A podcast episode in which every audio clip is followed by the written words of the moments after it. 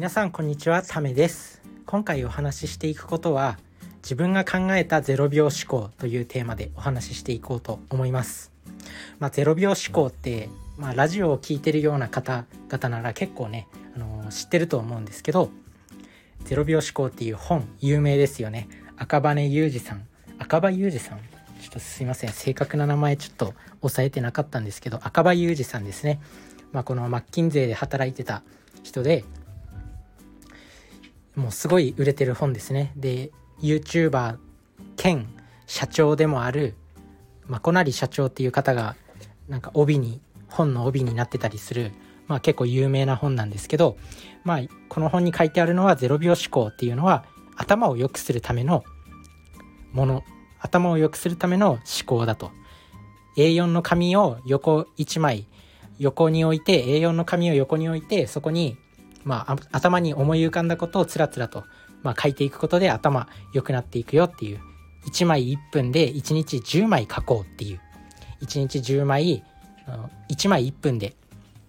頭の中で浮かんだ思考をもう書き出していくっていう、まあ、本になっててそれをまあずっと実践すると頭が良くなっていくよっていう本なんですけど、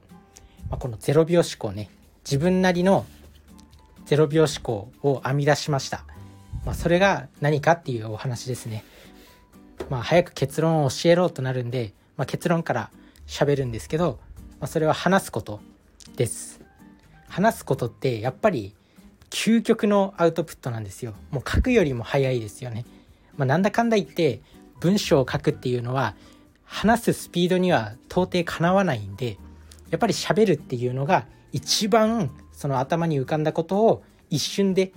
こう外に出すっていう行為なんでやっぱり喋る。人前で喋ったりとか、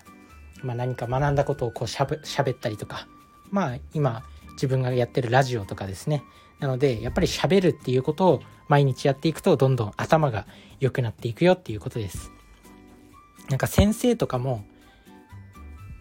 年々教えるにつれて教え方が上手くなっていったりとかするっていう話をまあ聞いたことがあります。